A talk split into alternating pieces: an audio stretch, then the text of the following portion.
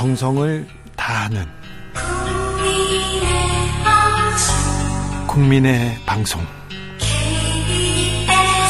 KBS 주진우 라이브 그냥 그렇다고요. 이 시각 라디오 정보센터 뉴스입니다.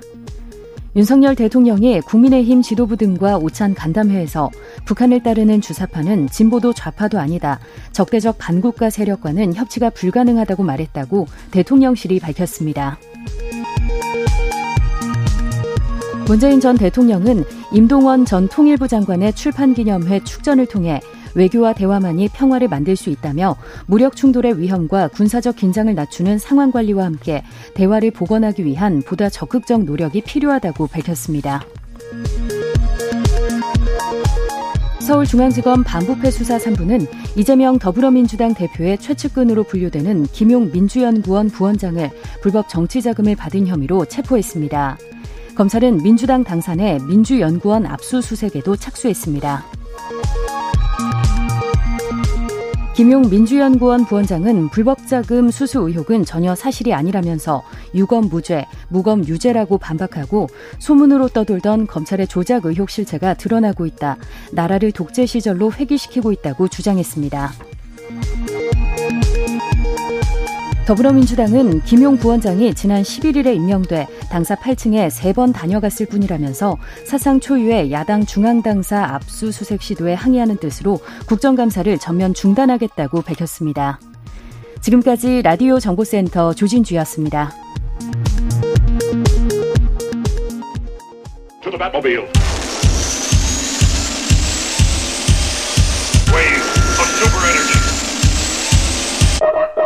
주기자의 1분 빠바 빠바를 아십니까? 젊은이들은 파리바게트를 이렇게 부른답니다. 그럴 정도로 사랑받는 빵집입니다. 동네마다 골목마다 있습니다. 파리바게트 빵 재료 공장에서 20대 여성 노동자가 기에, 기계에 끼어 숨졌습니다. 회사는 사고 현장을 수습하지도 않은 채 바로 공장을 가동했습니다. 동료의 피 묻은 기계는 흰천으로 가려놓은 채 윤리와 도덕은 가려놓은 채 공장은 잘도 돌아갔습니다. 산업체의 사고 이후 회사가 보인 비상식적인 대처에 분노하는 사람들 많습니다. 특히 젊은이들 사이에 파리바게트 모기업 SPC 불매 운동이 번지고 있습니다.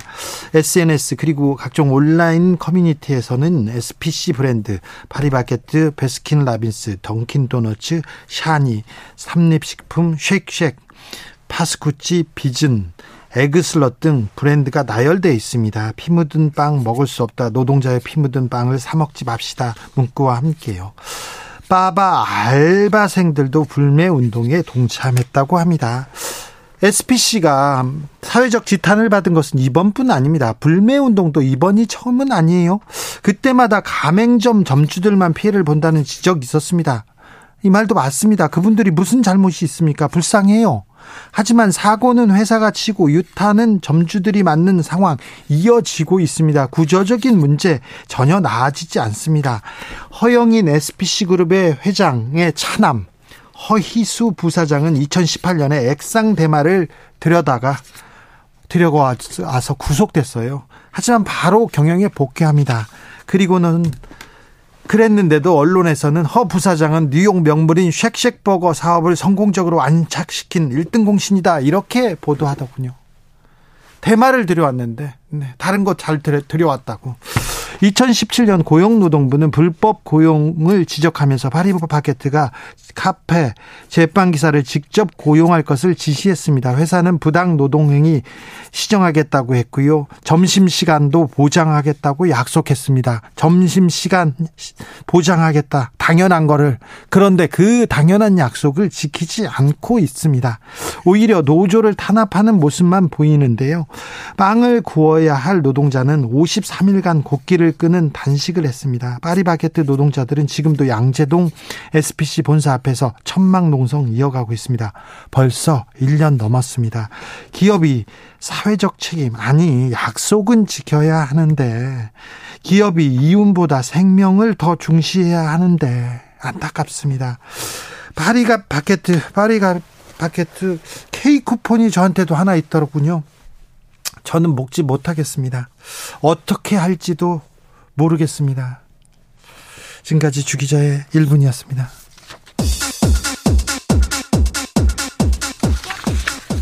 거북이 사계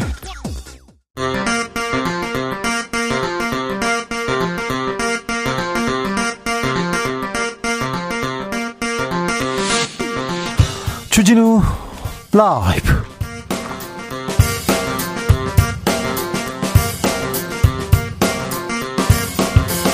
2022년 10월 19일 수요일입니다. 안녕하십니까. 주진우입니다. 나경원 전 의원이 대통령 직속 저출산 고령사회위원회 부위원장 임명됐다는 소식 전해드렸는데요. 이어서 기후 환경대사에 임명됐습니다. 나흘 사이에 두 개의 정부 고위직 얻은 건데요. 국민의힘 유력한 당권 주자에게 명패가 쌓이는 이유는 뭘까요? 나경원 의원에게 직접 들어보겠습니다. 이재명 더불어민주당 대표의 방산 주식 정치권에서 갈치 논쟁으로 비화되고 있습니다. 갈치 정치다, 대왕 갈치다 이렇게 설전 오갑니다. 백경란 질병관리청장의 주식 이것도 논란이 커지고 있는데요. 공동 혁신구역에서 들여다보겠습니다.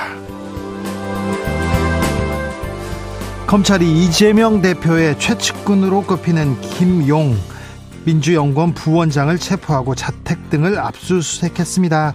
대선 자금 수사 시작된 걸까요? 검찰의 칼날 어디로 향할까요? 이슈 티키타카에서 짚어봅니다.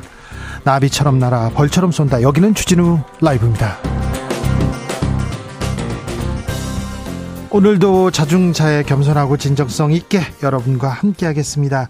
2023년 수능이 이제 꼭 한 달 앞으로 다가왔습니다. 해마다 수능날 추웠던 기억 있으시죠? 찬바람 불었던 것 같은데요. 우리 수험생분들 남은 한 달 건강관리 잘해서 후회 없는 후회 없는 음, 마지막이 되기를 바랍니다. 사실 하루에 그 10여 년간 이렇게 학교 다녀서 공부했던 거를 평가받는다. 이건 좀 불합리하다 그런 생각도 하는데요. 아무튼 건강해야 됩니다. 음, 나의 수능은 어땠어요? 저 학력고사는 어땠습니다. 시험 준비하느라고 밤샜지요.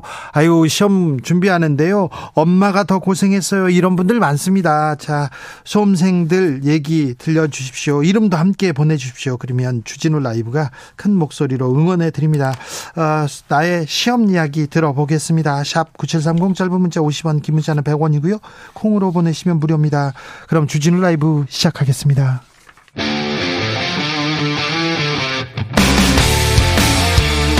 탐사보도 외길 인생 20년 주 기자가 제일 싫어하는 것은?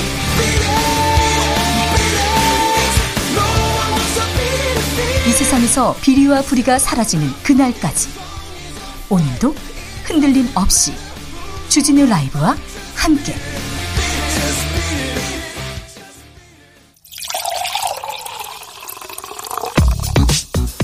진짜 중요한 뉴스만 쭉 뽑아냈습니다. 주스 정상근 기자 어서 오세요. 네, 안녕하십니까. 0232님께서 67세 되는 택시기사입니다. 왕팬입니다. 청취율 전화 오면 주진우 라이브 강추합니다. 얘기합니다. 아유, 감사합니다. 안전 운전하시고요. 추운데 건강도 잘 챙기시길 빌겠습니다.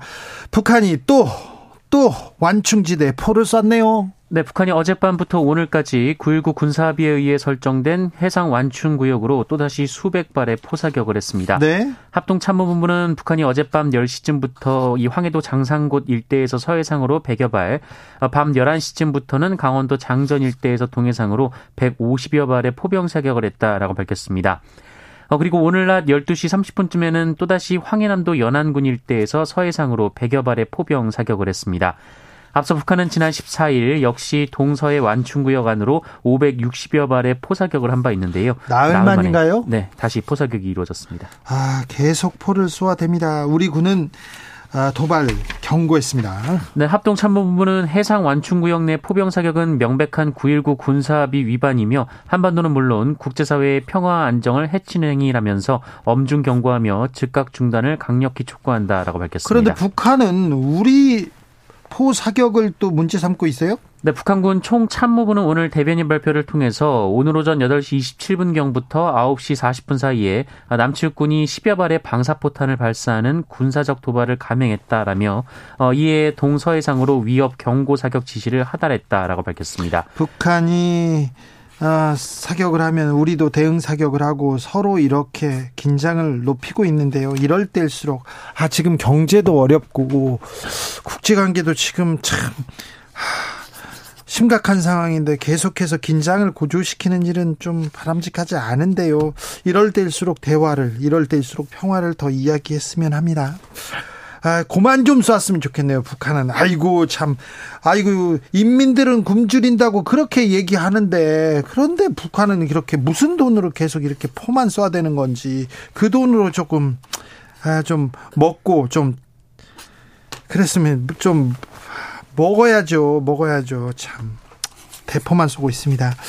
카카오 대표인 남궁훈 씨는 사퇴했습니다. 네, 남궁훈 카카오 대표가 카카오 서비스 장애 사태가 일어난 지 나흘 만인 오늘 책임지고 사퇴했습니다. 어, 남궁훈 대표는 오늘 오전 기자회견을 열고 카카오를 책임지는 대표로서 참담한 심정과 막중한 책임을 통감한다라고 했고요.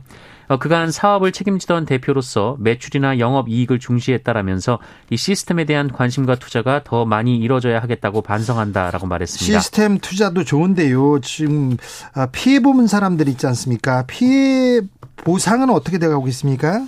네, 어, 카카오 측은 일단 유료 서비스에 대한 보상안만 발표한 상황인데요. 네. 이 소상공인 진흥공단은 어, 오늘 카카오 서비스 장애에 따른 소상공인 피해 조사를 위한 피해 신고 센터를 운영한다라고 밝혔습니다. 어, 이들은 온 오프라인 통합 피해를 어, 어, 온 오프라인을 통해서 피해 현황을 조사하겠다라고 밝혔고요. 이 대다수 소상공인들이 카카오 서비스를 기반으로 예약 상담 등의 영업 활동을 하고 있어서 피해 사례는 속출하고 있다라고 밝혔습니다. 네. 어, 한편 지난 17일 오후부터 카카오 피해 접수 센터를 운영한 소상공인 연합회는 오늘 오전까지 약 650건 정도의 피해 사례를 접수했다라고 밝혔습니다. 아, 이들은 카카오가 보상 대상을 유료 서비스로 한정하는 것에 대한 항의 전화도 받고 있다라고 밝혔습니다. 카카오 먹통 때문에 주부 도박단이 화투 패를 쥔 채로 잡혔다는 그런 뉴스도 나왔습니다. 어, 경찰한테 그, 음, 끈이 있겠죠. 경찰에 끈이 있었을 거예요. 그래서 단속한다. 그럼 카톡 이렇게 보내주었는데 카톡이 카톡에서 지금 오류가 나가지고 연락을 못 받았습니다. 경찰 단속 연락을 못 받아서 주부 도박단이 검거됐다는 소식도 있는데 이거는 카카오톡 먹통이 주는 또 다른 사례이기도 합니다. 이재명 민주당 대표의 최측근 인사가 검찰에 체포됐습니다. 네, 서울중앙지검은 오늘 위례 대장동 신도시 개발 의혹과 관련해 이재명 민주당 대표의 최측근 인사로 꼽히는 김용 민주연구원 부원장을 체포하고 자택 등을 압수수색했습니다. 네. 아, 검찰은 유동규 전 본부장 등을 조사하는 과정에서 김용 부원장에게 돈을 건넸다는 진술을 확보했다라고 어, 언론을 통해 전했는데요. 어, 김용 부원장은 위례 대장동 사업 추진 당시 성남시 시의원이었는데 네. 하지만 검찰은 돈을 주고받은 것으로 의심되는 시점은 지난해 이재명 대표가 대선 예비 후보로 등록한 이후로 보고 있는 것으로 알려졌습니다. 대선 자금이다 이런 얘기도 있습니다. 검찰은 민주당 사도 지금 압수수색 시도하고 있는데 민주당에서는 반발하고 있습니다. 민주당은 어, 국정조사를 전면 중단하겠다면서 박홍근 원내대표는 소속 의원 전원에게 당사 집결을 지시한 상태입니다. 어, 압수수색 검찰 이어지고 민주당에서는 반발하고 어, 전국이 경색될 가능성이 있습니다. 국정감사 전면 중단하겠다. 이건 야당 탄압이다. 민주당에서는 외치고 있는데요. 잠시 후에 저희가 자세한 내용 어, 살펴보겠습니다. 음, 오늘 검찰에서 노영민 전 청와대 비서실장 소환했습니다. 네, 탈북어민 강제 북송 사건을 수사 중인 서울중앙지검이 오늘 오전 노영민 전 대통령 비서실장을 피고발인 신분으로 소환해 조사했습니다. 네. 검찰은 지난 2019년 동료 선원 16명을 살해한 것으로 추정되는 탈북어민 2명을 강제로 북송하는데 노영민 전 실장이 관여한 의혹을 확인하고 있다고 합니다. 이거는 서해 공무원 사건이 아니라 탈북어민 사건이에요 또? 네, 노영민 실장은 이들 탈북어민들의 북송 방침이 결정된 것으로 알려진 2019년 11월 4일 청와대 대책회의를 주재한 바 있고요. 어, 이에 따라 국민의힘 측으로부터 직권남용, 직무유기 혐의 등으로 고발당한 바 있습니다. 검찰이 수사를 음, 이어가고 있습니다. 검찰의 수사 속도는 점점 빨라집니다. 그런데 그 칼끝이 민주당 고위 인사 그리고 전 정권 고위 인사를 향하고 있습니다. 국민의힘에서요 한동훈 법무부 장관 아, 총선 차출 계속 얘기 나옵니다. 한동훈 한동훈 합니다. 네, 윤석열 대통령의 최측근으로 꼽히는 한동훈 법무부 장관이 내후년 총선에서 국민의힘 소속으로 역할을 해야 한다라는 주장이 최근 잇따라 제기되고 있습니다. 오늘 또 했어요? 네, 조수진 의원이 오늘 CBS 라디오 인터뷰에서 정치는 생물이라며 수도권을 팔고들기 위한 신선한 바람이 반드시 필요하다라고 주장했습니다. 어, 김재원 전 최고위원도 SBS 라디오 인터뷰에서 윤석열 정부에서 일한 강료들이 총선에 참여할 가능성이 높고 한동훈 장관이 그중 한 분이 될 가능성이 굉장히 크다라면서 정치권에 새로운 바람을 일으키는데 도움을 줬으면 한다라고 말했습니다. 아, 지난주에 박지원 전 국정원장이 주진우 라이브에 나와서도 한동훈 장관께서 아, 이번 대표 경선은 좀 어렵고 다음 총선에는 무조건 출마한다 이런 얘기를 했습니다. 네. 그 얘기도 좀 다른 언론사에서 좀 보도해 주길 바랍니다. 네. 우리가 먼저 했는데.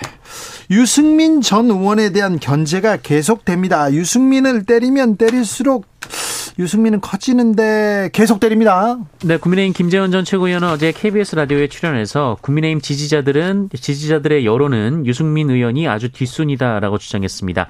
또한 유승민 전 의원의 잇따른 쓴소리에 대해서는 충고가 아니라 단순한 공격이라면서 지금 유승민 의원의 모습은 늙은 이준석이다라고 비판했습니다. 네. 어, 유상봉 의원은 MBC 라디오 인터뷰에서 이준석 전 대표와 비교해 폭발적인 온라인상의 지지 또는 오프라인상의 지지가 전혀 없다라며 이준석 전 대표가 출마했을 때의 당심이 유승민 전 의원에게 갈까에 대해서도 회의적이다라고 주장했습니다. 유상범 의원 검사 출신이고요. 네, 윤핵관이라고 하는데 아, 회의적이다 이렇게 얘기하는데 그게 음 혹시 속내 좀 바람 아닌가 그런 생각도 좀 해보는데요. 어찌 될지 좀 판도를 보겠습니다. 아, 잠시 후에 유력한 당권 주자인 나경원 전 의원한테 어떻게 생각하는지 물어보겠습니다. 아, 민주당에서 양곡관리법을 단독 처리했어요? 네, 쌀값 안정을 위해 초과 생산된 쌀을 정부가 의무적으로 매입하도록 하는 내용을 골자로 하는 양곡관리법 개정안이 오늘 민주당 주도로 국회 농림축산식품해양수산위원회를 통과했습니다. 네. 어, 여당인 국민의힘은 거대 야당의 날치기 처리라면서 강하게 반발했는데요. 국민의힘은 이 법안이 이재명 대표의 사법 리스크를 다른 이슈로 막으려는 것이다라면서 쌀 산업을 망치는 대표적 포퓰리즘 정책이라고 주장했습니다. 민주당은 왜 우리가 처리할 수밖에 없었다 이렇게 얘기합니까? 민주당은 안건조정위원회에서 법 개정 필요성과 독소 조항을 검토하자라고 했는데 여당이 한 번도 참여하지 않았다라면서 이제 와서 토론하자는 것은 시간을 끌기 위한 술책이다라고 맞섰습니다. 다만 개정안은 앞으로 법제사법위원회를 통과해야 하는데요. 어, 민주당은 정기국회 내 처리 의지를 밝히고 있지만 쉽지 않습니다. 법, 네, 법사위원장직을 국민의힘이 맡고 있어서 어, 가능성은 미지수입니다. 물가가 이렇게 오르고 모든 게 다 오르는데 쌀값만 떨어집니다. 그런데 쌀을 포기할 수도 없어요. 쌀은 우리의 대표적인 식량이고 그 주권이기도 하기 때문에 그런데 민주당에선 그래서 좀 아, 쌀값 보장해주자 하고 양곡관리법 처리했는데 이건 날치기다 국민의힘에서는 반대하고 있습니다. SPC 계열사 노동자가 참변을 당했는데요. 이 기계가 위험한 기계가 맞잖아요. 여기에서 죽었으니까. 그런데 이 기계가 안전 대상이 안전 검사 대상이 아니라고요? 네, 지난 15일 그 SPC 계열사 공장에서 20대 여성이 샌드위치 소스를 섞는 혼합기에 몸이 끼어 숨진 채 발견돼 많은 분들이 안타까워했는데요. 네. 어, 이 여성은 모친과 미성년자 동생을 부양해 오던 소녀 가장이었습니다. 20대 초반이었어요. 네, 고인이 작업하던 혼합기는 끼임 방지를 위한 덮개, 그리고 그 덮개가 열리면 자동으로 멈추는 장치가 모두 없었는데요. 어, 문제는 이런 안전장치 미비에도 불구하고 그동안 아무 제재 없이 이런 기계가 사용돼 왔다라는 겁니다. 아니, 여기서 사람이 죽었는데요. 그 이 위험한 기계를 왜 관리 대상에서 뺀 겁니까? 네, 산업안전보건법은 위험한 기계에 대해선 안전에 관한 성능 기준이 적합한지 2년마다 검사를 받도록 의무화하고 있는데 여기에 혼합기가 빠져 있었습니다. 예, 안전검사 대상이 아니다 보니 사업장에서 기준에 미달한 혼합기를 그대로 써왔던 건데요. 어, 혼합기를 제조하는 업체에서는 기계가 안전 기준에 부합하는지 신고할 의무가 있긴 하지만 그 의무가 2013년부터 법제화돼서 그 이전에 제작된 기계는 관리가 안 되는 상황입니다. 어, 고용부는 모든 기계를 안전검사 대상에 넣을 수는 없다면서 사고 빈도와 상해 정도 등을 고려한 것이다 이렇게 설명을 했는데요.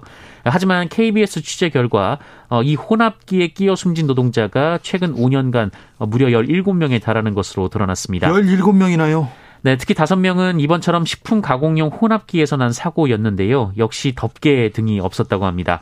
어, 이에 제도 보완 필요성이 제기가 되고 그렇죠. 있습니다. 그렇죠. 이거는 안전 제도 만들어야 될 것 같습니다. 17명이나 죽었는데 하... 이윤이 중요하지만 생명보다 중요할까요? 언제까지 이렇게 노동자를 잃으면서도 계속 기계를 돌릴 건지 아, 여기에 대해서 좀 우리가 좀 심각한 고민 해봐야 됩니다. 하청 노동자 사망 사건에 대해서 원청 대표가 음, 중대재해법으로 처음 기소됐습니다. 네, 대구지검은 오늘 이 공장 신축 공사 현장에서 노동자가 추락해 숨진 사고 관련해서 원청업체 대표이사인 A 씨를 중대재해처벌법 위반 혐의로 불구속 기소했다고 밝혔습니다. 예, 중대재해처벌법 시행 이후 사망 사고에 대해 중대재해처벌법을 적용한 어, 기소된 첫 사례인데요. 이 법이 적용되기 전에는 원청 대표에게 하청 노동자 사망에 대한 책임을 물을 수가 없었습니다. 어, 이 건은 지난 3월 어, 대구 달성군 한 공장 신축 공사 현장에서 A 씨가 대표로 있는 원청의 하드급 업체 소속 노동자가 고소 작업대에서 안전대를 걸지 않은 채 11m 높이에서 작업하다가 추락해 숨진 사고입니다. 이 A 씨는 노동자들의 추락 위험이 있는 사업장의 경영 책임자로서 안전보건 경영 방침 마련 등 안전보건 확보 의무를 이행하지 않은 혐의를 받고 있습니다. 네. 정상근 기자. 네. 네. 좀 희망적인 뉴스는 없습니까? 아, 네. 오늘은 좀 그렇습니다. 네. 어제도 그랬잖아요. 아, 네. 그제도 사실은 좀 그랬습니다. 그렇죠. 네. 그 그제도 그랬죠. 아, 네. 계속 좀 그러고 있습니다. 네. 좀 애써 주세요. 네. 저희도 희망적인 뉴스를 찾으려고 하는데 너무 어렵습니다. 네. 중견기업 푸르밀이 하루아침에 폐업한다고요? 네, 비피더스나 이 검은콩 우유 등으로 잘 알려진 유제품 업체 푸르밀이 그젯밤 갑자기 전 직원에게 다음 달 말에 회사 문을 닫는다라며 정리해고를 통보했습니다. 갑자기요? 네.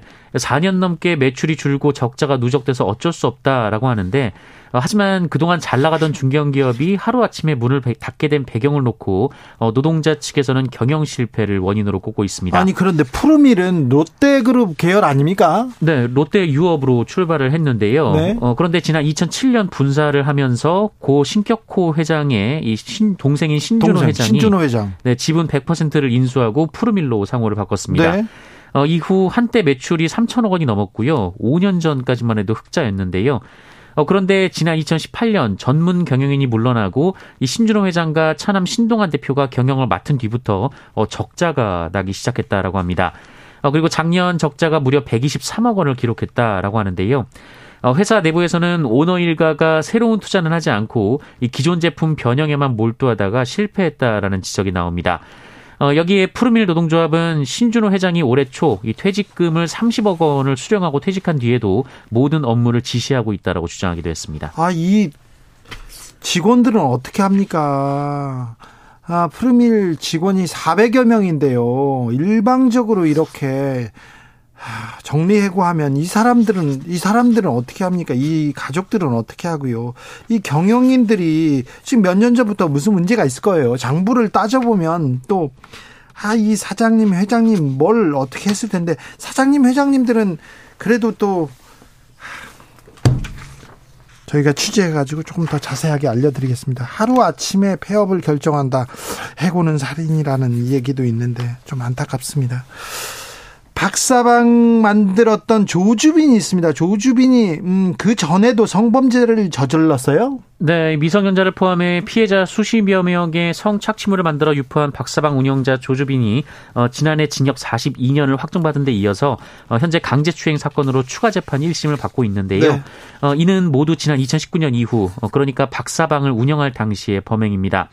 어, 그런데 이 조주빈이 박사방 개설 전에도 또 다른 성범죄를 저질러서 재판에 넘겨졌다고 어제 SBS가 보도했습니다. 어, 지난 2018년부터 청소년 피해자를 지속적으로 성착취하고 성폭행한 정황이 검찰 수사에서 드러난 건데요. 네. 어, 조주빈이 직접 성폭행을 저지른 혐의도 이번에 처음 드러났습니다. 추가 추가되겠군요. 범죄 혐의가 그래서 네. 조주빈 이런 식으로 이런 식으로 미성년자 청, 성착취물 만들고 그 다음에 성폭행하고 그 다음에 괴롭히고 이런 사람들 네 사회에서 엄중하게 네 책임을 물어야 됩니다. 희망적인 뉴스는 없네요. 네 그렇습니다. 꼭 그렇게 하실 겁니까? 아, 한번 좀 찾아보겠습니다. 네. 네. 코로나 상황 어떻습니까? 네, 오늘 코로나19 신규 확진자 수는 29,503명입니다. 어제보다 3,700여 명 정도가 적고요. 일주일 전과 비교하면 1,000여 명 정도가 적습니다. 네. 아, 다만 지난 2주간 연휴로 인해 수요일에 발표된 확진자가 많았던 상황을 감안하면 감소세로 보기에는 섣부른 상황입니다. 아, 네, 그렇게 보기는 어렵습니다. 네, 재원 중인 위중증 환자 243명, 사망자 43명입니다. 주스 정상근 기자 함께했습니다. 감사합니다. 고맙습니다. 아, 7542님, 푸르밀에 우유 납품하는 낙농가는 어찌합니까? 이 가족들은 어찌합니까? 그러게요. 하, 이거 그 젖소는요. 그때그때 그 젖을 짜주지 않으면요. 소가요. 아파요. 소가 못 쓰게 됩니다. 아이고 그 큰일 납니다. 이거 참 걱정이 이만저만 아니네요. 푸르밀 잘 좀 해결됐으면 좋겠습니다 아, 시험날 생긴 일 있었어요. 수능날 생긴 일 뭔가요? 물어봤는데 많은 분들 문자 보냅니다. 9178님 현역으로 수능 봤을 때는요. 역대급 물수능이라고 수시 조건부 합격했던 학 학교들 다 떨어졌는데요. 그 다음 재수 때는 불수능이라고 하고 하필 생일에 성적표 받아서 우울했던 기억납니다. 성적표 받으면 다 우울하죠. 뭐 좋았던 적이 있어요. 지나고 보니까 수능 대입 인생의 전부가 아닌데 과거의 저에게 지금의 수험생들에게 위로와 응원해주고 싶습니다. 그러면 인생의 작은 관문입니다. 그런데 그때는 그 관문이 그렇게 크고 무겁고 어려워 보였어요. 네. 이제 시작인데요. 네. 맞아. 좋은 지적해 주셨습니다. 5906님께서 98년에 시험 본 99학번입니다. 2학년 때 부모님이 헤어지셔서 질풍노도가 아니라 폭풍 같은 시기를 보내던 중이라 대충대충 봤는데 덕분에 목표하던 학사장교 지원하지 못했습니다. 그리고 민간 부사관에 지원해서 병역을 마쳤어요. 얘기하시네요. 음, 9793님 92학번입니다. 먼저 학교 학과를 선택하고 시험을 본 선지망 후지망 학력고사를 봤고요. 전개 똑 떨어져서 후기 시험을 다시 봤는데 하필 시험지 도난 사건이 일어나서 시험이 일주일 밀렸고요. 그 바람에 합격 통지를 졸업식 후에 받았습니다. 합격은 하셨네요. 그래도 아 도난 사건 있었어요. 그때 있었죠. 1053님 수능 날 걸어서 20분 거리인데 아버지께서 태워주신다고 해서 차 타고 가는데 너무 차가 막혀가지고 지각하는 바람에 경찰 오토바이 뒤에 타고 갔던 기억이 납니다. 합니다. 이런 사람들 꼭 있어요. 아니, 수능, 하, 막히고 사람들 많은데 꼭 이렇게 경찰 오토바이 뒤에 타고 이렇게 꼭 시험 보러 가는 사람이 있구나 했는데 이분이었군요. 아이고, 네. 그러시군요. 4333님께서 이번에 작은 딸 혜린이가 수능을 봅니다. 화이팅 할 수 있게 힘을 주세요. 혜린이 힘내라, 화이팅해라. 네, 건강하시고 잘 봤으면 좋겠습니다. 변선희님 올해 반수하는 이재경 화이팅입니다. 수능 대박 만점 가자. 이렇게 얘기합니다. 네, 이재경도 화이팅입니다. 우리 재영이 수능 한 달 앞두고 열심히 하고 있어요. 고 1, 2 때는 놀더니 응원해주세요. 1817 님. 재용이도 힘내라. 네. 모두 모두 건강하게 잘 치렀으면 좋겠습니다. 교통정보센터 다녀오겠습니다. 유하영 씨.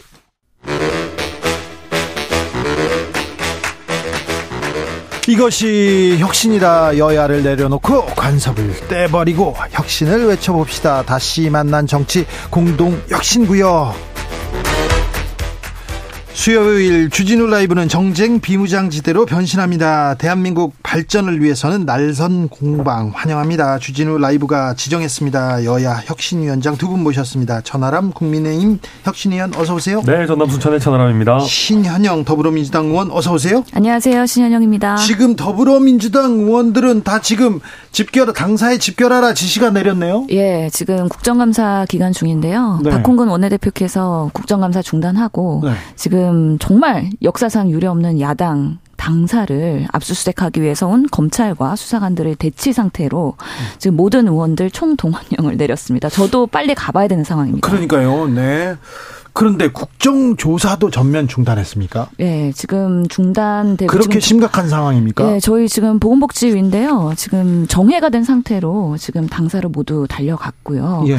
지금 상황에서는 검찰 두 명 그리고 수사관 여섯 명이 현장에 나와 있는 상황인데 네. 아직 당사로는 들어가지 못하고 있는 상황입니다. 그만큼 지금 모든 의원들이 총 집결해서 정말 인간띠 두르고 막아야 되는 상황.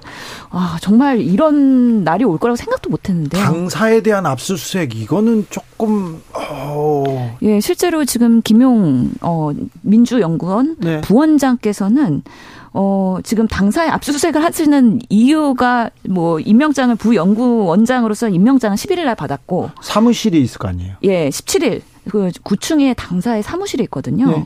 근데 출근을 17일 정규 회의 때 세 번 정도 오신 거예요. 그 이후에. 그렇기 때문에 뭐 비품이나 소지품 아무것도 없습니다. 그럼에도 불구하고 압수수색을 상징적으로 이렇게 어 당사를 와서 어 정쟁으로 또 검찰의 그런 사정기관으로서의 이렇게 압박을 하는 모습들이 정말 당황스럽고 아 정말 세상이 무섭다. 이게 윤석열 정권의 진면목이냐 하는 참 두려움이 뭐, 있습니다. 그러니까 아, 근데 이런 게 다 소용없는 얘기인 게요. 윤석열 정부가 하는 게 아닙니다. 압수수색은 법원이 발부한 영장이 있어야 하는 것이거든요. 저는 민주당 의원들께서 이렇게 적법하게 발부된 영장에 인간띠 하시고 이렇게 하시면 이거 공무집행 방해 될 수 있어서 저는 좀 부적절하다고 생각하고 과거에 저희 당에서도 물론 뭐 김웅 의원 의원실 압수수색 할때 야, 이 네. 너무하는 거 아니냐 공수처 뭐 하냐 하고 난리 쳤지만 결국은 압수수색은 됩니다. 물론 그러고 나서 김웅 의원의 경우에는 공수처가 압수수색 절차를 위반해 가지고 뭐 압수 취소되는 일이 있기는 했습니다만은 아까 뭐 김용 민주연구원 부원장이 뭐 수집폼이 있는지 없는지 거기에서 관련한 증거 자료가 있는지 없는지는 결국은 수사기관이 압수수색 해봐야 되는 부분이 있는 거기 때문에 네. 그런 논리로 뭐 당사는 압수수색 할 수 없다. 저는 글쎄요, 이게 천하람 법치주의 원칙에서 네. 할수 있는 얘기는 아니라. 천하람 의원도 네. 지적했는데 김웅 의원 때 네. 김웅 의원 때 국민의힘에서도 비슷하게 얘기했어요. 그럼요. 근데 어차피 해요. 근데 어쩔 수 없어요. 뭐. 아, 네. 법치주의를 운운하면서 지금 이렇게 윤석열 정권이 잘하는 압수수색, 네. 수사와 기소 이런 걸로 칼을 휘두르는 모습들이 정말 국민들께서 아 진정한 제대로 된 법치주의의 국가라고 인정하실 거라고 저는 생각하지 않습니다. 네. 네. 아, 민주당 아, 지금 강력하게 대처하고 있, 대, 처하고 있습니다. 어우, 이 대치 상태가 오래되면 어떻게 풀릴지 좀 지켜봐야 되겠습니다. 오늘 점심 때 천하람 위원 아, 저기 윤석열 대통령 만났어요? 네, 만났어요. 밥 먹었어요? 네, 뭐 저랑 뭐 둘이 먹거나 이런 건 아니고요. 네, 네 일대 다로 우리 저희 이제 원외 당협위원장들과 네. 오찬 있어가지고 네. 먹고 왔습니다. 뭐 먹고 왔어요? 중식 이런 거였는데 뭐 대통령실에서. 네. 그러니까 이제 저희 대통령실 근처에 국방 컨벤션이라고 네. 그 약간 결혼식도 하고 그런 데 있잖아요. 네, 거기서 밥 먹었군요. 중식으로. 네, 중식으로. 네. 어, 오늘 대통령 무슨 얘기 하던가요? 어, 뭐, 대체적으로는 이제 저희가 뭐 당정이 좀 앞으로도 어, 일체감 있게 열심히 해가지고 우리나라 뭐 잘 갈 수 있도록 하자. 그런 말씀이셨고, 뭐 총선 같은 경우도 당연히 뭐 우리가 파이팅 해서 네. 잘 하자. 뭐 그런 말씀. 기사에는 종북 주사파 반국가 세력이다. 끝까지 척결하겠다. 이 얘기 나오던데요? 그러니까 저도 사실은 제가 그 얘기를 뭐 아주 주의 깊게 듣지는 않아가지고 정확한 워딩은 기억 안 납니다만은 어, 아마 저희 원외위원장 중에 한 분이 어, 지금 북한의 도발도 이렇게 좀 강해지고 있고, 이 종북 주사파 세력 같은 경우에 대해서 우리가 지면 안 된다. 자유민주주의를 수호해야 된다. 뭐 이런 얘기를 했고, 그 다음에 뭐 다른 분들 얘기 좀 하시다가 이제 대통령 마무리 말씀이었는데, 어, 종북 주사파 같은 경우는 이게 좌파도 아니고 뭐 진보도 아니고 이거는 네. 반헌법적인, 반국가적인, 어, 반자유적인 그런 세력이다 보니까 이런 사람들과는 협치의 대상이 될 수가 없다. 우리가 뭐, 어, 뭐, 뭐, 진보 세력 이런 쪽이랑은 협치를 하고 우리가 뭐 때에 필요에 따라서 좌, 좌클릭도 할 수 있지만은, 어, 종북 뭐 이렇게 주사파 이런 쪽으로는 가서는 안 되는 거 아니냐. 뭐 저는 뭐 다시 뭐 어찌 보면 뭐 원론적인 말씀 하셨다. 그런데 천하라 변호사 네. 북한을 따르는 주사파가 누구 있어요? 근데 지난주부터 음. 계속해서 김일성 주의자, 종북, 주사파 나오고 색깔로 나오고 있는데 북한을 따르는 주사파 무리가 누가 있습니까? 그러니까, 척결합시다, 우리가. 그러니까 저도 이제 대통령께서 예를 들면 특정인을 거론하거나 아니면은 뭐 더불어민주당을 싸잡아가지고 뭐 종북 주사파 세력이다라고 했다면 당연히 문제겠지만은 우리 사회의 종북 주사파 세력이 그렇다고 해서 영인가 뭐 그거에 대해서는 우리 더 당연히 사람들마다 생각이 다를 거라고 생각하고요. 저는 뭐 그런 분도 소 수이긴 하지만 있을 수 있습니다. 예를 들면 지난번에 김정은 위원장에 대해서 무슨 뭐 위인 환영단인가요? 뭐 막 김정은 위원장 사랑해요 막 하시고 막 이런 분들 계셨잖아요. 네. 그런 것들 보면 특히 지금 북한의 도발이 굉장히 강화되고 있는 이런 상황에서 어 당연히 우리 대한민국 헌법을 수호하고 우리 어 우리 국채를 지켜야 되는 그런 뭐 대통령으로서 뭐 하신 말씀이다. 그렇게 봅니다. 아니 근데 천하람 변호사님 지금 보니까 평소와 다르게 오늘 분장하신 게 대통령 만나는 것 때문에 분장하셨 사실 다른 방송 때문에 네, 네, 그러시군요. 네. 저는 자주 합니다. 네. 네. 저는 참 윤석열 정부 보면 우리가 사실은 대선 때 과거로 가는 윤석열을 선택할 것이냐, 미래로 가는 우리 더불어민주당을 선택할 것이냐 그런 얘기 많이 했는데요. 윤석열 정부 참 과거로 가고 있다. 지금 시대가 어느 때인데 그런 논리 가지고 와서 얘기를 하는 게 국민 공감이 되겠느냐. 안 그래도 민생 경제랑 너무 서민들 하루하루가 힘든 상황에서 이렇게 한 시가 바쁜 시급한 상황에 식사하시면서 어떻게 하면 대한민국을 미래 비전을 갖고 청년 세대에 어떻게 희망을 줄 것이냐. 그리고 지금 어려운 경제 어떻게 극복할 것이냐에 대한 아주 내실 있고 건실적인 그런 논의가 필요한데 왜 이런 얘기들이 묻혀 있는 건지 저는 이해가 할 수가 없어요. 천하람 의원님 오늘 네. 대통령이 얘기하면 얘기했을 때 남북 위기, 세계 평화 얘기를 하면서 국제 질서 어렵고 경제 어렵다 이런 얘기가 나와야 되는데 종북 주사파 얘기 나오면 이게 기사로 나오고 이게 주된 메시지가 될 게 뻔히 알면서도 이게 철진한 주사파 논쟁 이 이어갈 것 같습니다. 지난주에 김일성주의자 종북 주사파 얘기 나왔을 때 천하람 변호사가 비판했지 않습니까? 지금 이럴 때가 아니라고. 아 저는 뭐 당연히 김문수 위원장 얘기는 부적절하다고 생각하고요. 근데 이제 이게 대통령 말씀은 제가 아까도 말씀드렸지만 뭐 누구 특정인을 거론하거나 누구를 타겟팅해서 한 얘기가 아니라 지금 우리가 여러 가지 안보 상황이 엄중하고 또 대한민국의 경제 상황 이런 것들이 안 좋은 상황에서 어 우리가 지금 뭔가 어떤 확고한 우리 내부 어떤 결속 같은 걸 다져야 된다. 그러니까 이제 헌법 체계를 뒤흔드는 세력에 대해서는 우리가 엄중하게 단호하게 대응해야 된다. 저는 뭐 그냥 원론적인 말씀 한 거다 정도로 생각하고 있습니다. 네. 저는 제발 윤석열 대통령께서 그 외교, 국가 안보 그리고 경제 에 대한 유능을 좀 보여주셨으면 좋겠어요. 그런 모습들이 안 보이기 때문에 정말 저희도 국정감사하면서 속상한 마음에 계속 쓴소리를 할 수밖에 없는데 언제 보여주실 건지 과연 보셔, 보여주실 수 있는지 네. 답답한 마음입니다. 아, 이제 5개월 됐는데요. 음. 또잘 열심히 하는 게 또 성과 나오지 않겠습니까? 5월 5개월 동안 너무 꽁꽁 숨기신 것도 맞잖아요. 아, 5개월이 또. 5년 같이 느껴졌습니다. 근데 사실 뭐 이런저런 정책이라는 게 효과가 나오는데 또 필요한 부, 네. 시간이 있고요. 저, 저희가 워낙 의석수도 적고 그러다 보니까 그런 것도 있는 거 아닌가 싶습니다. 네. 심은정님께서 네. 도대체 언제적 종북 주사파 논란인가요? 이렇게 물어봅니다. 그런데요, 음, 올드보이들, 극우 인사들 계속 온다. 아, 국민의힘에서 계속 핵과 관련돼서 또 북한과 관련해서 계속 거친 얘기가 나오고 올드보이 속속 귀환한다. 이 부분에 대해서는 어떻게 보시는지요? 어, 저는 뭐 김문수 위원장 인선은 처음부터 대, 뭐 비판 많이 했었고 네. 저도 그다지 뭐 좋다고 생각하지 않습니다. 특히 경산호 위원장 같은 경우는 유연성이라든지 뭐 네. 어떤 협의, 협력 이런 부분들이 중요한 뭐 부분이 있다 보니까 네. 그다지 좋은 인사라고 뭐 지금도 생각하지 않고요. 어, 근데 이제 뭐 핵과 관련해 가지고는 저는 근데 조금 생각이 다른 것이 대통령실이 갑자기 막 우리 핵 개발합시다. 뭐 전략핵, 뭐 전술핵 뭐 이런 거 하자. 이러면은 이거는 제가 봤을 때는 좀, 아유, 왜 이렇게 갑작스럽냐라고 할 수 있는데, 저는 여당 같은 경우에는 국합 배드캅, 그러니까 착한 경찰, 나쁜 경찰 전략 같이, 그러니까 북한에 대해서 아니 너네 이런 식으로 7차 핵실험 이렇게 하고 이러면 결국 우리로서도 어, 핵과 관련한 조치들 취할 수 없, 취할 수밖에 없다. 이런 경고의 메시지 날리는 거 저는 나쁘다고 생각하지는 않습니다. 다만 저희 당 대표격인 정진석 위원장 같은 경우에는 조금 아무래도 당 대표시니까 네. 어, 어떤 내용이 정리되고 나서 발언하셔야 되겠지만 그 외에 뭐 조경태 의원이라든가 김기현 의원이라든가 이런 분들은 사실 이게 냉정하게 보면은 좀 당 대표 선거를 염두에 둔 부분도 있고 네. 우리 당 우리 국민들 중에 이제 핵뭐 우리도 뭔가 핵이 필요하다 이렇게 보신 분들 많거든요. 특히 보수 지지층에서 많고 그러다 보니까 뭐 북한에 대해서 약간 배드캅 전략 플러스 어 당 대표 선거 준비 이런 부분들이 있지 않나 싶습니다.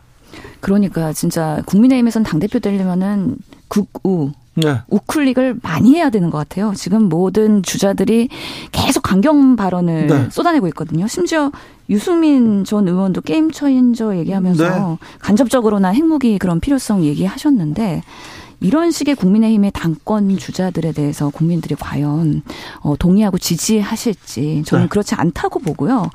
뭐 윤심 그리고 이 강경 안보에 대한 발언 이런 모습들이 국민의힘의 여당으로서는 정말 책임 있는 모습으로 보이지 않는다. 공감이 안 된다라는 말씀을 드립니다. 제가 한 말씀만 드리면은 그러니까 민주당에서는 뭐 약간 우클릭을 조금만 하면 뭐 극우다 이런 말씀하시는데 제가 여론조사 데이터 를 정확하게 기억 못해서 참 조심스럽습니다만 데이터 말하면 안 됩니다. 그러니까 그러니까 그 저희가 이제 미국과의 핵 공유를 해야 된다. 네, 플러스 독자적인 핵 보유를 해야 된다라고 생각하는 어, 국민들을 합쳤을 때 과반이 넘는다는 결과를 제가 본 적이 있거든요.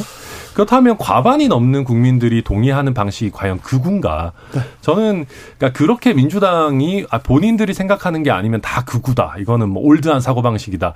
이런 약간 생각을 가지는 게 오히려 민주당이 국민들과 좀 동떨어지는 그런 길로 가는 거 아닌가 생각합니다. 그러니까 저는 현실성 있는 발언을 좀 하셨으면 좋겠어요. 예를 들어서 이 정말 전술핵 배치 같은 경우에도 키를 쥐고 있는 미국의 골드버드 배사는 이게 무책임하고 위험한 것이다. 네. 라고 발언한 만큼 네. 과연 현실 성 있는 목소리를 내시는 겁니까? 아니면은 강경 발언하면서 인기몰이로 가고 계시는 거예요? 현실... 현실성이 없더라도 네. 그 자체가 현실... 북한에 대한 경고가 될 수도 아, 있죠. 아, 그럴 수도 네. 있지만 현실성 네. 떨어지고 그리고 여론조사에서 많은 지지를 받는다고 하더라도 음. 아, 바른 길이 아니면 그쪽으로 가면 안 되죠. 아 근데 이제 그거에 대해서 논의도 못 한다. 이건 저는 지나치게 북한 눈치 보는 거라고 봐요. 논의를 네. 하면서 너무 오른쪽으로 강경하게 가고 있는 상황에서. 네. 0910님, 천하람 의원님, 오늘은 같이 중식 먹었다고 감싸주는 건가요? 얘기 나옵니다. 네. 아니, 저는 뭐 핵 문제 이런 거는 충분히 논의할 수 있다고 봐요. 알겠어요. 네. 중식에서 반주를 하진 않았죠? 네네, 네, 네안 했습니다. 구크라님께서 신현영 의원님, 오늘 눈썹 아, 진하게 잘 됐습니다. 이렇게. 어, 자. 중대재해법 좀 얘기했으면 좋겠어요. 중대 SPC 빵 공장에서 20대 노동자가 숨지는 사건이 발생했어요. 중대재해법 적용 대상인데 기재부에서 기재부에서 형사처벌 규정을 삭제하려는 그런 어, 시행령 이렇게 내놨습니다. 그리고 윤석열 정부에서 중대재해법 이거 문제 있다고 계속해서 사장님 편만 든다 이런 지적은 이어지고 있는데요. 전하람 변호사. 근데 그거는 사실 사실과 좀 다릅니다. 지금 중대재 중대재해처벌법이 노측과 사측 모두 다 문제 제기를 하고 있는데요. 그러니까 사실 법 쪽에서도 저도 뭐 법 쪽에 몸담고 있으니까 네. 얘기하는 게 이게 기본적으로 법률적으로 문제가 많다는 겁니다. 일단 금지되는 행위 자체가 명확하지가 않다. 그리고 이 의무를 지는 주체도 명확하지가 않다. 그러니까 경영 책임자라고 하고 있는데 이게 대표이사 사장을 얘기하는 건지 안전관리 책임자를 얘기하는 건지 그러면 어디까지 관여를 하면 경영 책임자인 건지가 명확하지가 않다. 그 다음에 또 한 가지는 이게 이제 형사 책임 자체가 너무 처벌 규정이 너무 형량이 높다. 그러니까 뭐 예를 들면 음주운전을 해서 사람을 이제 뭐 살해한, 그러니까 뭐 치사를 한 그런 경우에 비해서도 형이 너무 높다. 그러니까 이런 것들이 결국은 형법상의 책임 원칙, 평등 원칙 이런 거에 반한다라는 논의가 굉장히 많이 나오고 있거든요. 그래서 어 지금 이런 부분에 대해서도 그러니까 실무상 어떻게 가고 있냐면은 기업들이 아 중대재해처벌법 나왔으니까 우리가 이걸 잘 지켜야지 이런 게 아니고 첫 번째로 바지 사장을 세워요. 아, 처벌받을 만한 사람을 대신 세우자. 네, 최근에 그런 경향이 좀 네. 있습니다. 그리고 두 번째로 아 이거에 대해서 어떤 예방 조치를 하기보다는 고용노동부 전직 직원 이런 사람들 그 로펌에서 되게 많이 가거든요.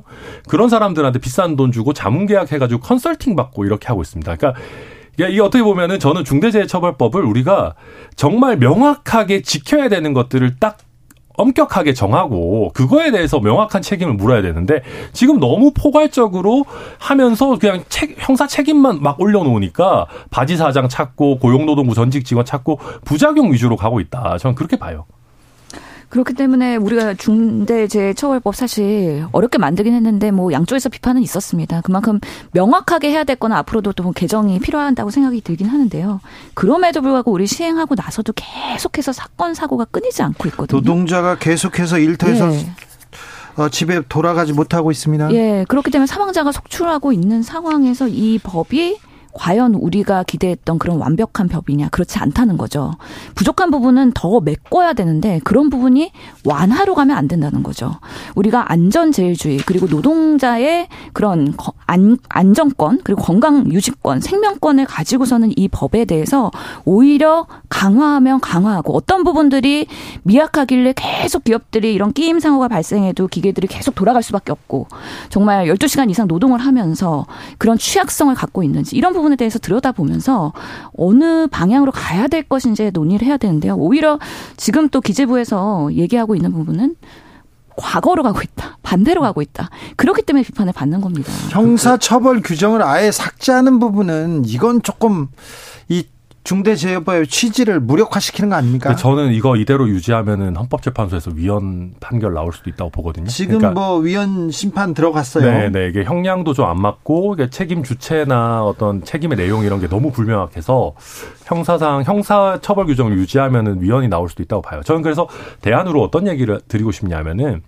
형사 처벌 규정 놔둬봐야 결국은 바지 사장 만듭니다. 솔직히. 그러니까 회사 CEO들 입장에서. 저는 결국은 이게 좀 너무 표현이 어떨지 모르겠지만은 목숨 값을 높여야 된다 생각해요. 이런 사고가 발생했을 때 굉장히 높은 액수의 민사 책임을 묻는 형태로 가서 기업들로 하여금 예방 조치를 취하는 게 이 사고가 났을 때 뭐 어쩌고 저쩌고 하는 것보다 훨씬 저렴하겠다. 그러니까 이게 어떤 바지 사장을 내세워서 어 피해 나갈 수 있고 형사 책임 대신 저라고 하는 규정 아니면 아 이게 형사 책임 이런 거 원래 수사하고 뭐 기소하고 오래 걸리니까 어떻게 법무법인 좋은데 써가지고 막아봐야지 이런 게 아니라 저는 좀 그런 좀, 좀 어떤 다른 창의적인 해법들을 생각해 네. 된다고 봐요. 네. 예, 근데 그렇다고 해서 형사처벌을 과연 네. 예 삭제한다는 게 말이 됩니까? 지금 뭐 완전 상황에서는 삭제까지는 그렇다고 하더라고요. 예, 계속 네. 사망자가 나오는 거에 대해서 이 기업들이 기업 윤리를 가지고서 어떻게 보호할 건지에 대한 책임있는 자세가 필요한데 그런 모습들이 보이지 않고 법망을 어떻게 하면 빠져나갈까에 대한 요리조리 궁리만 사실 법무법은 그냥 하고 있는 모습인 거예요. 네, 네. 형사처벌 네 지금도 잘 미치지 않아요. 그 뭐 사장님들한테는 회장님들한테는 더더욱 그렇고요. 그리고 벌금을 높인다. 누가 사망 사고가 났을 경우 수백억, 수천억 뭐 이런 식으로 피해 피해 보상 비용을 높이면 또 조심은 할 텐데요. 그러니까 수백억 수천억까지가 아니더라도 그러니까 이게 회, 뭐 정부에서 벌금을 많이 걷어가는 형태가 아니라 피해자한테 정말 의미 있는 액수의 10억 이상의 좀 피해 보상이 이루어지도록 할 필요가 있고 10억은 너무 작아요. 아니, 물론 적지만 지금 실무에서는 뭐 네. 나이에 따라서 다르지만은 보상 액수가 턱없이 적은 경우도 많아요. 그렇죠. 너무 적어요. 네. 아니, 그리고 지금 말씀드릴 게 중대재해처벌법이 생긴 이후에 이게 지금 산재 건수가 감소하지 않고 있어요. 그러니까 이게 무슨 얘기냐면 기업들이 물론 기업의 부도덕을 탓할 수도 있지만 지금 있는 이런 형사처벌을 규정 근간으로 하는 체계에서 기업들이 예방 비용을 늘리지 않는다는 거거든요. 그럼 그렇죠. 여기에 대해서 더 엄격하게 막 구멍을 막으려고 막으려고 해봐도 간단치가 않아요. 그래서 제가 말씀드리는 거는 두 가지예요. 지금 같은 형사처벌 체계를 유지하려면 그 처벌받는 행위를 아주 명확하게 규정을 해줘야 된다. 그게 아니려면은 이게 넓히려면 민사 책임 위주로 좀 가야 된다. 저는 그렇게 봐요. 네. 아무튼 근데 음. 천 변호사님 얘기 잘 알겠는데 음. 거기에서 구멍이 좀 커요. 거기까지 가는 아주 명확하게 그 사업장마다 다르고 어디 그렇죠. 어 공사장마다 현실이 다른데 또 여기는 어떤 자태 아 고민이 깊어갑니다. 2698님 중대재해법 관련해서 사망자 사상자 매일 데이터를 공개하면 국민들 관심이 좀 커질 겁니다. 물론 사망자가 안 생기도록 하는 게 가장 중요하지만요. 데이터가 지금 나오고 있습니다. 저희도 계속 주진우 라이브에서도 계속 전해주고 있는데 사망자가 줄지 않아서 너무 안타깝습니다. 박용진님께서는 목숨이 어떻게 돈으로 됩니까? 그러니까요. 아, 안타깝습니다. 천하람 혁신위원이 언급한 여론조사 잠깐 개요 말하고 가야 됩니다. 북핵 어, 위협에 대해서 북한 위협에 대해서 군사적 협력 필요하다 49% 불필요하다 44% 한국 갤럽이 자체 조사했습니다. 10월 11일에서 13일 이루어졌는데요. 중앙선거 선거 여론조사 심의위원회 홈페이지 참조하시면 됩니다. 제가 계단 소리를 해서 죄송합니다. 네, 그렇죠. 네. 저희는 공정과 음, 공정과 신뢰, 네. 생명입니다. 음, 이재명 대표 방산 주식 가졌다 이걸 비판, 비판했던 전재수 의원이 어, 문자 폭탄을 받고 있대요. 신현영 의원도 주식 보유는 부적절했다 이렇게 말씀하셨는데 괜찮으세요? 아, 뭐 괜찮아야죠. 그, 그 당내에서 여러 의견들을 듣고 있고요. 문자도 네. 오고 있습니다. 그래서 문자도 와요? 그럼요. 예. 우리 당원들과 또 이재명 대표를 사랑하는 사람들께서 속상한 마음에 문자 보내지 않겠습니까? 네. 그래서 저희는 문자 받는 거에 대해서는 이미 네. 또 적응이 되어 있고 그게 또 우리 당원의 소리라고 생각을 하기 때문에 네. 저는 겸허히 받고 있는 상황입니다. 참 오늘 이렇게 압수수색하고 있는 당사를 이런 네. 상황에서 이 얘기를 하는 게 저도 마음이 참 불편하긴 그러네요. 한데요. 네. 네. 근데 저는 국정감사 기간 동안에 보건복지위에서 주요 이슈가 됐던 게 네. 사실은 질병관리청장의 주식 보유 논란입니다. 그렇죠. 예. 이거는 직무 관련성이 있다고 볼 수밖에 없잖아요. 사실 제가 처음 제기하고 이슈화 시킨 거긴 한데요. 예, 그렇어요. 예, 백경란 청장이 문재인 대통령 5년 동안에 코로나 시기에 86번의 자문을 하면서 네. 바이오헬스 주식을 이렇게 소소하게 네. 어, 거래를 하신 걸로 보입니다. 네. 그리고 나서 질병관리청장으로서 윤석열 정권에 들어왔고 그럼에도 불구하고 재산 신고 그리고 바이오헬스 주식을 유지하면서 사건의 발단이 시작이 된 것이죠. 아니 그 질병관리청장이 되셨는데 예. 그러면 그 자리에 가서는 이제는 좀 백지 신탁을 하던가 아니면 이제 정리하셔야죠 문제가 될 것 같아요. 그럼요. 그 사실을 지적을 했더니 해당 주식 17%가 올랐어요. 아이고 그래요. 예. 그랬는데 어떻게 해야 됩니까? 그래서 막 상임위 질타가 있었고 그 다음에 매각을 하셨는데요. 네. 사실 나중에 이제 뭐 직무 관련성 평가를 받겠다, 뭐 하겠다 계속 이슈가 되니까 또 그 주식이 15%가 또 올랐어요. 아, 그렇죠. 백경란 청장이 그거 뭐 도장을 찍는 사람인데 그 사람이 갖고 있는 주식이 뭐야? 그 사람하고 친하다고 이거는 뭐 소스 아닙니까? 소스. 그렇죠. 그분이 더더욱이 감염내과의 전문 네. 전문이고 사실 해당 학회 이사장이었기 때문에 국민들께서는 파장이 꽤 있었던 거죠. 이 사례와 비교했을 때 이재명 대표께서는 어, 주식을 보유하고 있던 사실이 어, 드러나고 나서 곧바로 아무 말씀 안 하시고 파셨어요. 저는 문제가 발생했을 때 얼마나 잘 대처하느냐. 그게 정치인으로서의 올바른 태도라고 봅니다. 그런 면에서 보유하고 있었던 거는 부적절할 수 있다. 국민의 오해가 있을 수 있으므로. 하지만 빠르게 정리하신 거에 대해서는 적절하다. 그리고 국민들께서도 그것에 대해서 판단하실 거라고 말씀을 드렸던 바가 있고요. 특히 그 해당 주식들은 뭐 방산용이냐 아니면은 뭐 조선업이냐 이게 여러 가지 해석에 게 의견의 분분한 부분이 있기 때문에요. 그런 부분에 있어서도 좀 섭섭하거나 아니면 좀 그런 발언에 대해서는 어 좀 다른 의견을 개진하는 분들도 있을 거라고 생각합니다. 네, 네, 네. 예, 그럼에도 불구하고 저희는 일관성을 유지해야 되기 때문에 어, 오해받을 주식 보유는 안 하는 게 좋겠다라고 생각이 네. 듭니다. 네, 백경란 청장도 아마 주식 매각한 것 같은데 아마 배우자가 뭐 어떻게 주고 한 것 같은데 잘은 모르겠습니다. 나는 별로 감싸고 싶은 생각 없습니다. 네. 그러니까 이게 뭐 예를 들면 외부 자문위원으로서 자문할 때도 이런 거 사는 거 별로 윤리적으로 아주 좋다고 생각되지 않고요. 부적절해 보여요. 청장으로 들어오시고 나서는 정말 이런 거 하면 안 되는 거니까 저도 네. 별로 뭐 감싸고 싶은 생각 없고 그다음에 이제 이재명 대표 관련해 가지고는 이게 주식 보유하고 신고하고 이런 행정적인 절차를 어, 제대로 안 하셨던 거를 국민의힘에서는 문제 삼는 거고. 근데 제가 민주당 지지하시는 분들이랑 얘기를 해보면은 사실 그거보다도 아니 그 시기에 어떻게 주식 투자를 할 생각을 하시냐. 그리고 이게 뭐 작은 액수도 아니고 꽤 큰 액수를 가지고. 그러니까 우리는 어 대선 치르고 뭐 하고 하느라고 기진백진하고 막 뉴스도 못 보겠어 가지고 마음 아픈데.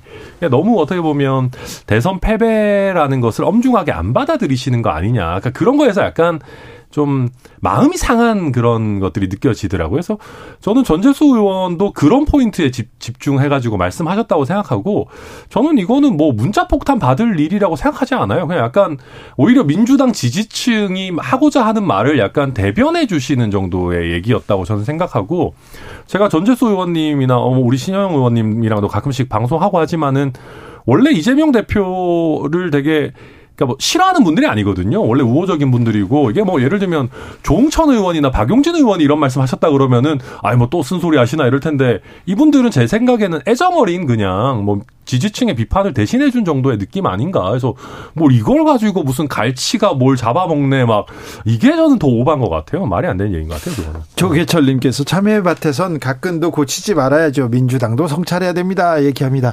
백경란 청장은요 국회에서 지적 지적해서 관련주를 전부 매각했다고 밝혔습니다. 근데 주식을 매각한 일자는 이 말을 한 당일이었어요. 예, 매각했다 얘기했는데 그 이후에 매각한 것 같습니다. 아, 백청장 배우자는 바이오 관련주를 샀다가 직무 관련성이 있다는 지적을 받은 사실도 확인됐습니다. 아무튼 좀 공직자 이런 부분은 조금 조심해야 됩니다. 그런데요, 검찰이 오늘 어, 노영민 전 청와대 실장을 음, 소환해서 조사했습니다. 그리고 압수수색 지금 민주당사를 압수수색 하려고 하고 있고요. 검찰의 수사는 계속 속도를 내고 있는데 민주당 수뇌부 전 정권 수뇌부를 향합니다. 공교롭게 아 근데 뭐 예, 전에 이재명 대표께서도 그런 얘기 하셨어요. 뭐 적폐 청산은 뭐 매일이라도 해야 된다. 근데 만약에 저희 우리 국민을 어 월북을 했다고 사실 월북을 한 건지 한 건지 여부가 다뭐 명확하지 않은 상황에서 이런저런 자료나 뭐 증거들을 왜곡하고 조작해가지고 우리 국민에게 월북 딱지를 씌운다. 아, 이거는 적폐죠. 이거는 정말 청산해야 됩니다. 그리고 예를 들면 북한에서 넘어온 어민들 같은 경우도 이 사람들에 대한 법적인 어떤 인도적인 그런 여러 협약에 반해가지고 강제로 송환했다 그러면 그것도 당연히 문제를 삼아야 되는 것이고 그 다음에 오늘 김용 부원장 얘기 같은 것도 보면은 다 뭐 대장동 뭐 여기서 유동규 이런 쪽에서 뭐 돈 받았다 뭐 이런 혐의잖아요. 그러니까 당연히 뭐 문제 제기할 수 있을 거라고 보고 있습니다. 아, 저는 요즘에 정말 아 대선을 지는 게 이런 의미구나라는 거에 대해 뼈저리게 아픔을 느끼고 있습니다. 춥죠. 예. 무섭죠. 아, 선거를 지면 정말 무섭구나. 그리고 그나마 사정 일당이셔서 나은 거예요. 기관과 예. 지금 정부 정말 무섭고 결국에는 칼끝이 가까이 조여오고 있는 느낌이거든요. 네. 아 정말 국민들께서 어떻게 평가하실지 어, 정말 저희로서는 할 말이 없고요. 네. 저희가 할 수 있는 말은 그겁니다. 그냥 수사하실 거면 공정하게 하십시오. 김건희 네. 여사 그리고 우리 더불어민주당 공정하게 하셔야 됩니다. 그래야 국민들께서도 이 수사가 법치주의에 맞는 수사라고 생각을 하실 텐데 지금은 그렇게 보이지 않기 때문에 더 문제인 겁니다. 신현영, 전하람, 전하람, 신현영 두 분 오늘 감사합니다. 감사합니다. 네, 감사합니다. 신현영 의원은 빨리 당사로 가셔야겠네요. 예. 저희는 2부에서 나경원 전 의원과 함께 옵니다.